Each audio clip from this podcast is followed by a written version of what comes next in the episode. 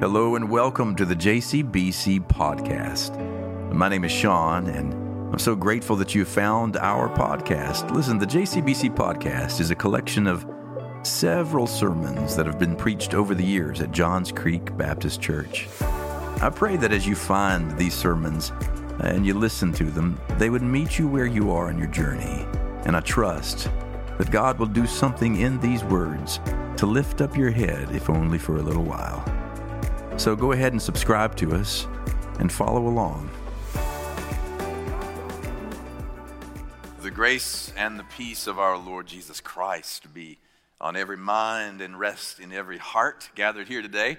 Uh, I'd like to welcome those who are worshiping with us in the Family Life Center into this moment of study, and those who are online. I want to welcome you as a part of our extended JCBC family. And before we begin today, in part three of our ongoing study, we have some special uh, folks I want to recognize who are with us in worship today. Um, here in the sanctuary, and I'm going to ask you, my friends, if you would just stand right where you are. This is the faculty of the JCBC uh, midweek preschool here uh, through the week. Would you welcome them? Yeah, just remain standing. So, these these women love and serve and nurture and grow children all through the week uh, in the love of Christ as they begin to shape these, these hungry minds and hearts uh, all through the week as an extension of our love and care. And we want to welcome you to worship under the leadership of Ansley Hall, our preschool director. But I'm going to ask you to keep standing for just a minute because we're going to say a prayer for you. Uh, but not, not just you, our friends. We want to also recognize something. In our congregation are many, many, many who are in the education, uh, in the school system, in the, the local school systems, in education in some way or another.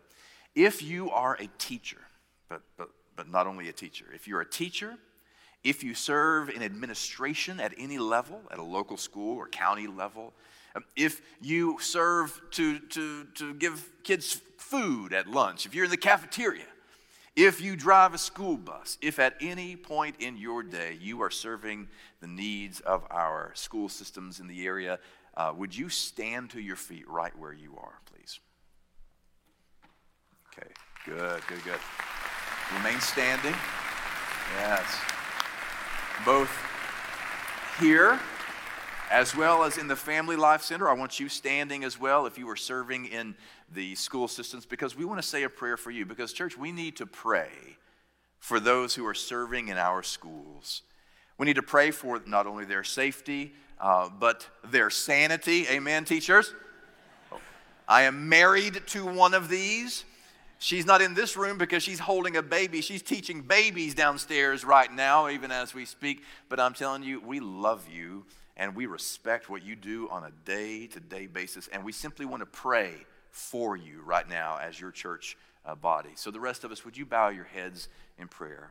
God, we lift up these who are standing among us because we recognize that they have said yes to serve in a unique way uh, your children scattered all around our neighborhoods and school systems, both here in our preschool and in the public and private schools all around our church, all around what we call our neighborhood. We lift them up and we pray that in, in ways far beyond our capacity to even imagine, you, you would work in them and through them to help lights come on for children, uh, for uh, discoveries to be made in students of all ages. And I pray that you, your, your spirit, the very presence of, of your Holy Spirit would so reside in the minds, the hearts, the bodies, the, the words of these teachers and administrators that you would love these children through our teachers. We pray for their protection. We pray for their sound mind and peace of heart. We pray, Lord, for their school year as it now begins, that it would be the best in memory. We lift them up to you now, Lord, in the name of Jesus Christ, the Lord of life. Amen. All right, you may be seated. Thank you. Now, if you will turn with me to Psalm 33, our text this morning will come from one verse of Scripture. Psalm 33, and I want you to hear these words. Psalm 33, verse 3. Sing to him a new song, play skillfully, and shout aloud. Sing to him a new song, play skillfully, and shout aloud. Let's pray together. God, even in this moment of study and prayer, we acknowledge that we can gather in a space and be in a thousand different spaces. We acknowledge, Lord, sometimes it takes a while for the mind, the heart, the soul to catch up with the body. And right now, we pray that you would empower your worshipers to be so present, to be so attentive to your word that we, we might be transformed because of it. God, we have brought into this space and into this moment a variety of hurts and hopes, a variety of pain and pursuit. We have all kinds of expectations and maybe none at all. We pray that you would meet us right where we are, that none of us would be able to leave the same. We pray in the name of Christ, the Lord of life. Amen. Amen. So today is the third part of an ongoing series that we're calling That Kind of Church. And we're spending some time these several weeks talking about what it is that makes JCBC JCBC all of, the distinct characteristics and virtues and, and core values, all of the convictions that make us who we are, that make up what we call the JCBC experience. And the first two weeks, two weeks ago, I began laying what I hope can be a, a foundation for this conversation. In the first week, we talked about how everything we ever attempt to do here, if it has any hope of thriving or even surviving, it has to be built on nothing more than, nothing less than, and nothing other than the sure and certain foundation of the Lord Jesus Christ, the Lord of life, the cornerstone of the church, the foundation, the rock upon which we are built. And after that, the second week, which was last week, we talked about so what is it that makes us Baptist? What kind of Baptist are we? There are um, like 31 flavors of Baptist just in our neck of the woods who are we? And we talked last week about certain freedoms that comprise our identity as Baptists. We talked about soul freedom and Bible freedom and church freedom and, and how we espouse religious freedom for all peoples. And with that foundation laid for the first two weeks, now we begin an exciting part of the series in which we start to look at the seven distinct core values that make us who we are beginning today with a conversation about worship. in your worship guide, there is an insert we're putting out in front of us every week that describes each of the seven core values. And today we're talking about worship. And I want you to hear these words. Let them kind of fall on your ears. We value excellence in worship. Listen to these words.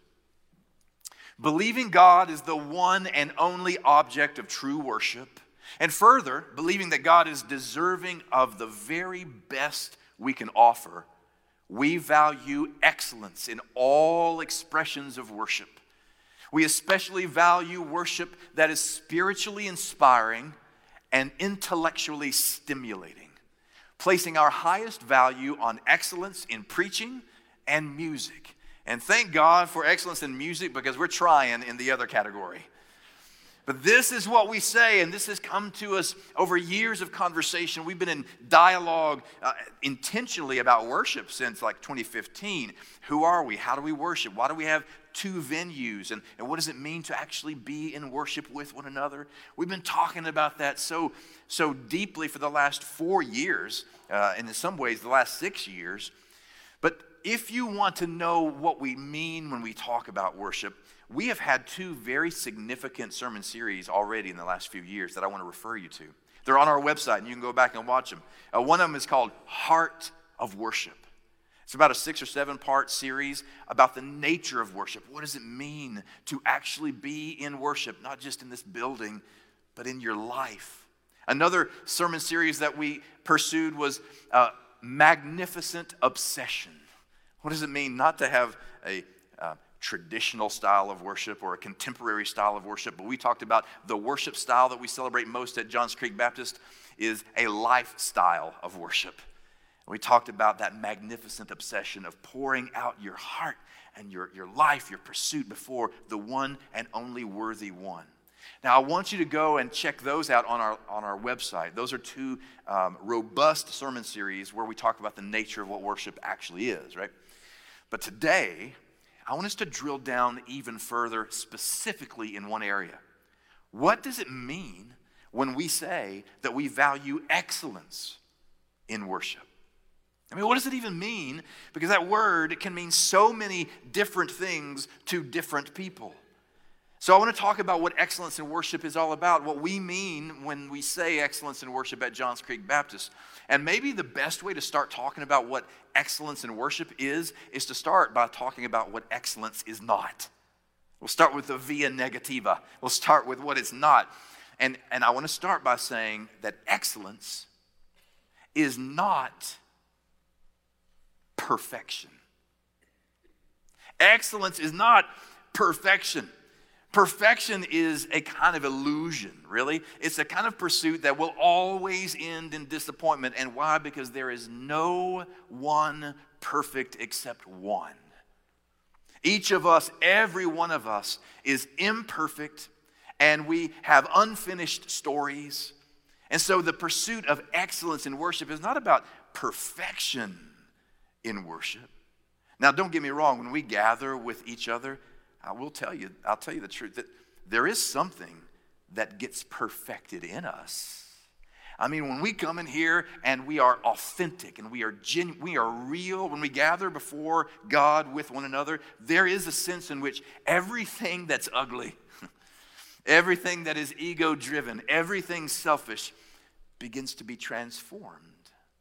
There is a kind of perfecting that can happen in us. And so, you know, pride can melt, fear can evaporate, anger can uh, dissolve.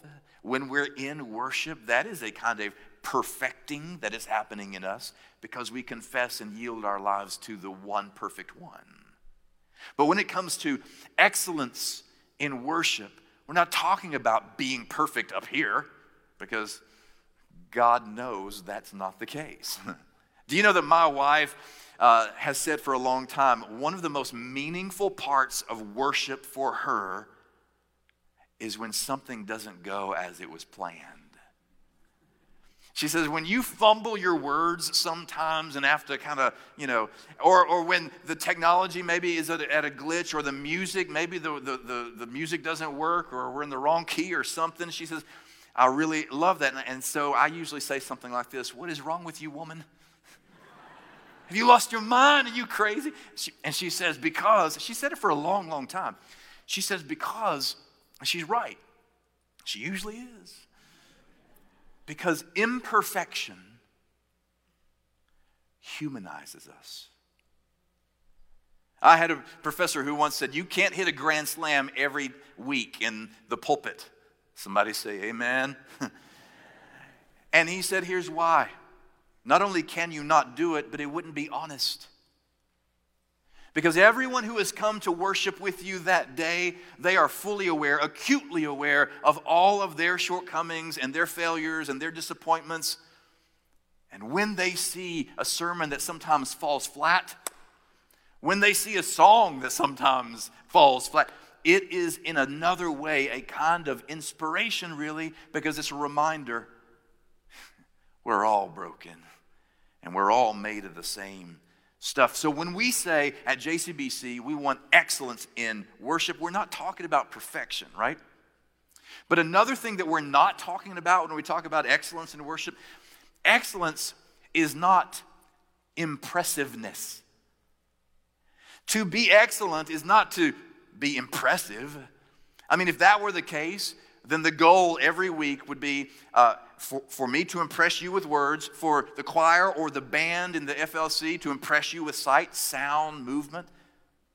But the, problem with that is, in, being impressive is also an illusion. If I have to impress you to get you here, I've got to impress you to keep you here. And who are we trying to impress anyway, right? Isn't the one single audience member of worship the Lord our God? And how in the world are we going to impress God? This God's the one who has cattle on a thousand hills. How are you going to impress God with any words that you may speak or songs that, as if God is, is waiting? Oh, oh, this is my favorite song. I can't wait for them to sing it to me. Oh, it's so good today. Uh, no. How are you going to? Here's a truth bomb for you. You can't impress God. You can't impress God. Worship that is excellent is not about being impressive. In fact, in Amos, there's this stunning uh, declaration about what God thinks about our worship, our singing, and our preaching, and our acting, and our giving. This is what he says in Amos chapter 5 I hate. Hate, I despise your festivals, your worship. And I take no delight in your solemn assemblies. Even though you offer me your burnt offerings and grain offerings, I will not accept them. And the offerings of your well being, of your fatted animals, I will not look upon.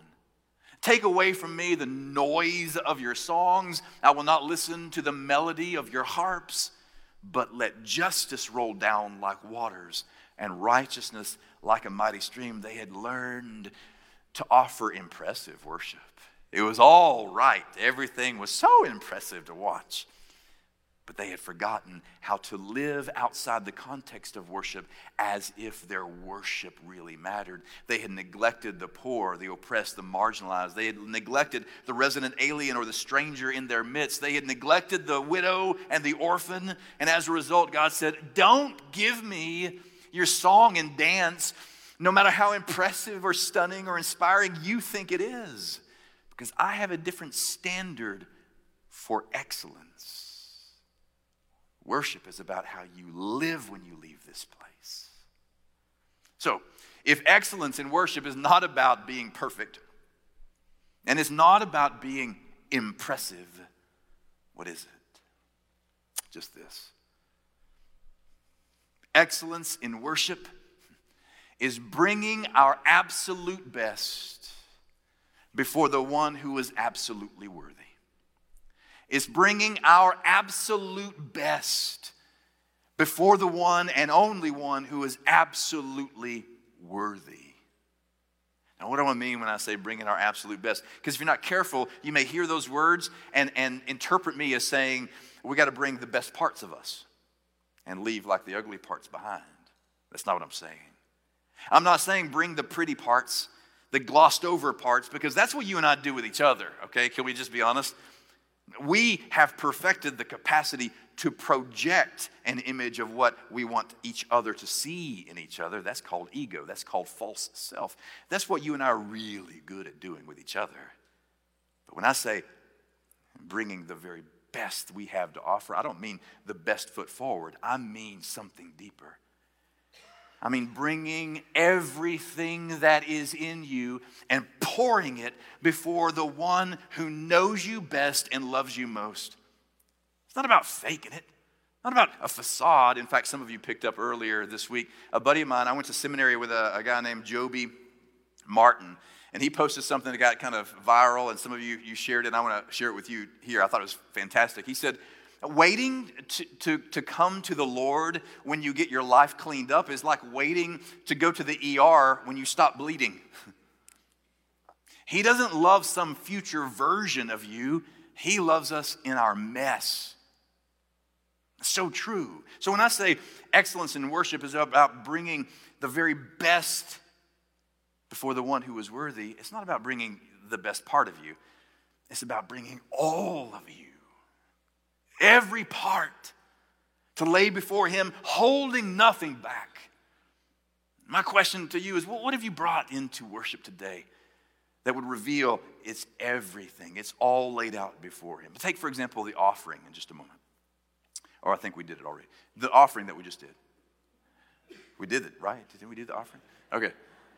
Take the offering. When you bring the offering to worship, or, or you do like the rest of us do online, you do some online uh, giving, do you give the first fruits of what you've made? I mean, do you at the at the at the end when you, you you get paid, do you take off the top as an expression of your gratitude for the capacity to make a living? Do you give God the first, the best? Or is it at the end of the month when everything's been paid and you've gone to the places where you've visited and you've eaten at the restaurants and bought the things and had the fun and enjoyed the comforts? Whatever's left over, do you use that to tip God?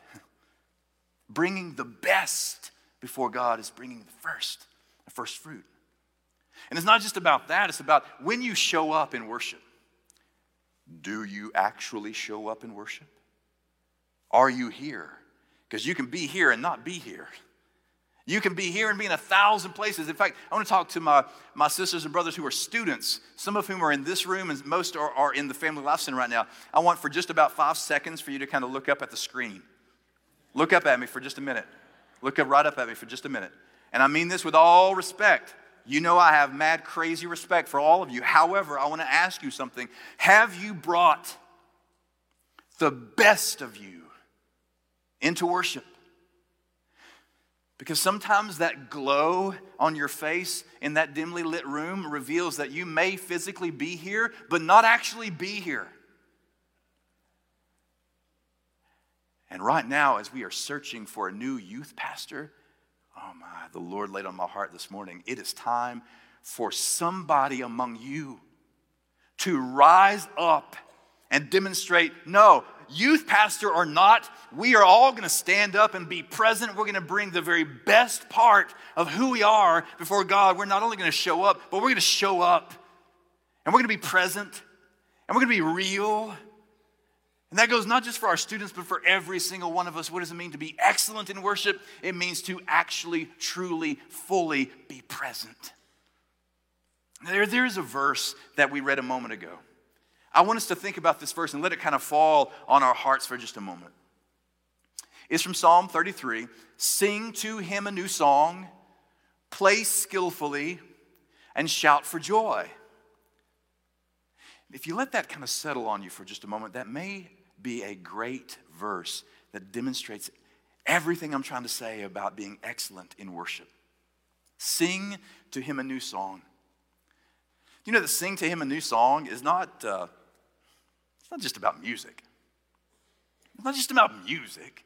To sing a new song means to somehow bring before the Lord something of a new expression of who you are. Use everything at your disposal, use every tool in your toolbox to bring before God something new. And it may be that bringing a new song before the Lord for you, maybe for the first time, I bring a new attentiveness to God.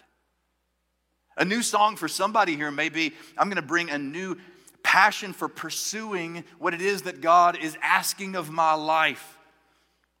It may be that for somebody here, it's, it's a, a new kind of yieldedness to the power of God's love moving in you and through you. So when I hear the psalmist say, hey, here's worship, sing to him a new song, yeah, we need to sing new songs, fresh, uh, fresh songs that are written and that are, that, are, that are powerful. But it's not just about music. Is your life a song?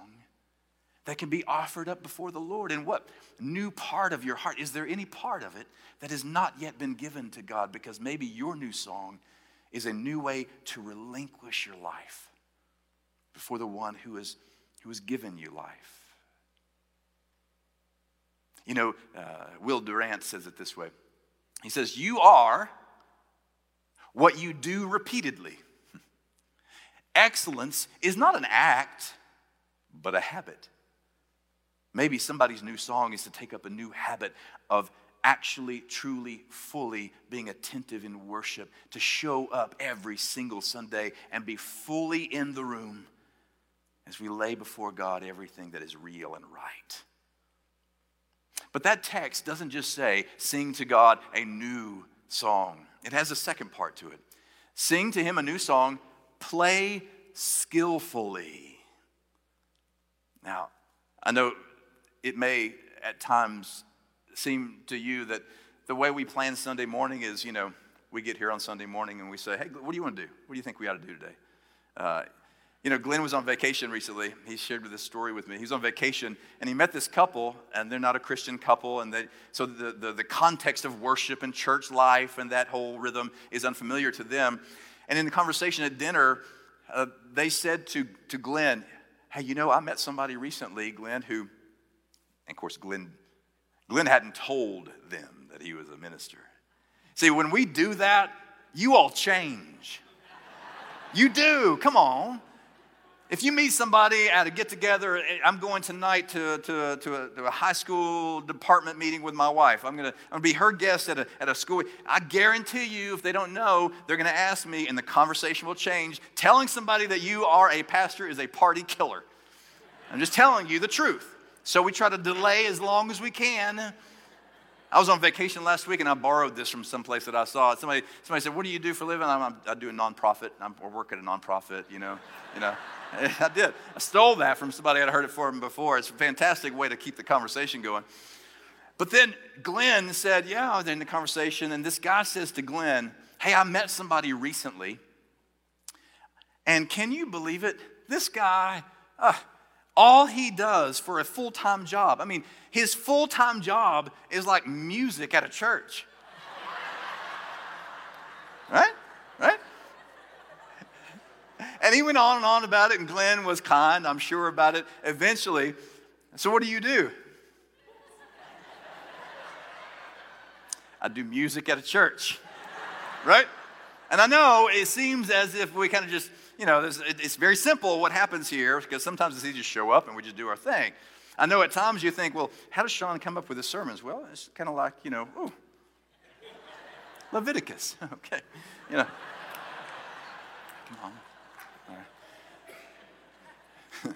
But maybe it would help to, to give you just a little sneak peek, a little, just a little insight into our crazy world. Do you know? Every time you show up on a Sunday morning, what has gone into getting there? So, a couple times a year, I'll do a retreat. Just me. I'm silent. It's a silent retreat. I'm all by myself. And sometimes a friend will come and do the same thing. We share some space. He's a pastor as well, and we don't talk all day long. It's silent. And we're praying and discerning and reading and studying. And I'm thinking to myself at this retreat, where have we been as a church? Where are we going as a church? What are the needs? What are some of the families going through as I'm trying to determine what are the, the series that need to come out over the next several months? And I leave that retreat with what I call sermon musings. Musings. Several months worth in which every Sunday has a text, a title, a teaser, and some tags. And I come back and I meet with my teams. I meet with my pastoral team. And sometimes children and youth try to weave into their programs what we're talking about on Sunday mornings.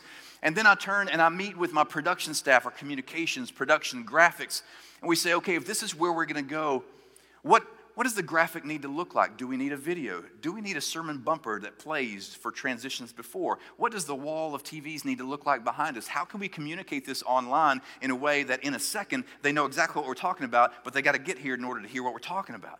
And then they take that information and they spend hours creating a way to communicate graphically what I'm going to have to say and preach uh, uh, hermeneutically and, and, and homiletically up here. Then I turn to my worship team. And, and my worship team, Glenn and Adam in the contemporary worship, and, and Mark Smith, our, our production manager. And I explain everything I'm trying to do over the next several months, and they take the musings and they spend time in prayer. They read the passages, they read my reflections, and then they spend some time, hours of time, because they have to plan months ahead of time to order music, organize music, cut and paste music. Uh, transpose music into different instrumentation for each of the different instruments behind me and those who are on stage in the Family Life Center. And then there's rehearsal time.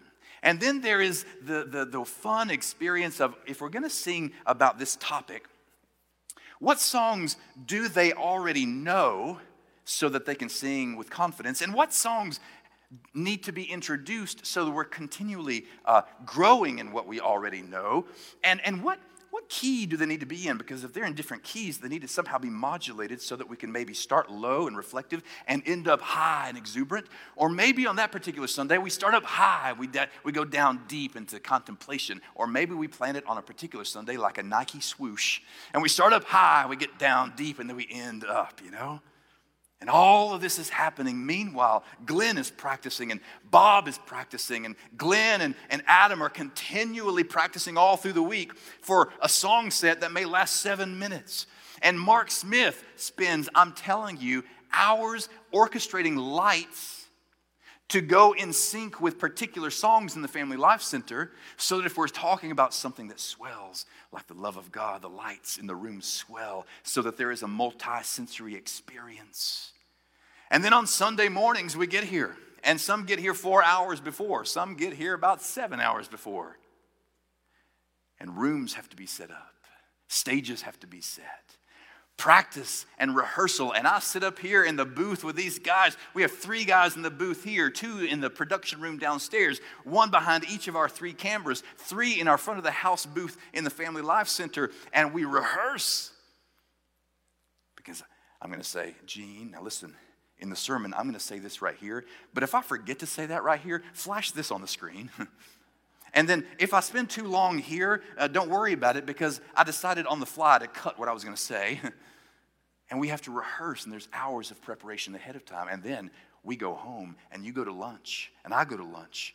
But then Mike Williams and Fred uh, Kelly take what we've recorded and they put it online so that the worship experience that you and I have had will continue through the week for those who could not be with us.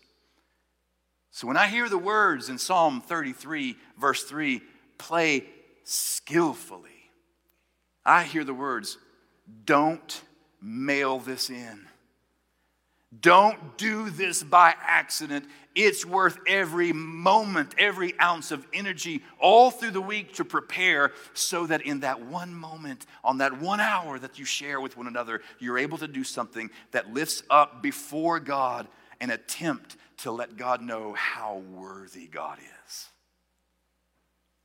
Sing to Him a new song, play skillfully, which means prepare. But there is a last part of this text, this verse that we just went through. Play skillfully and shout for joy. Now, shout for joy clearly has something to do with singing.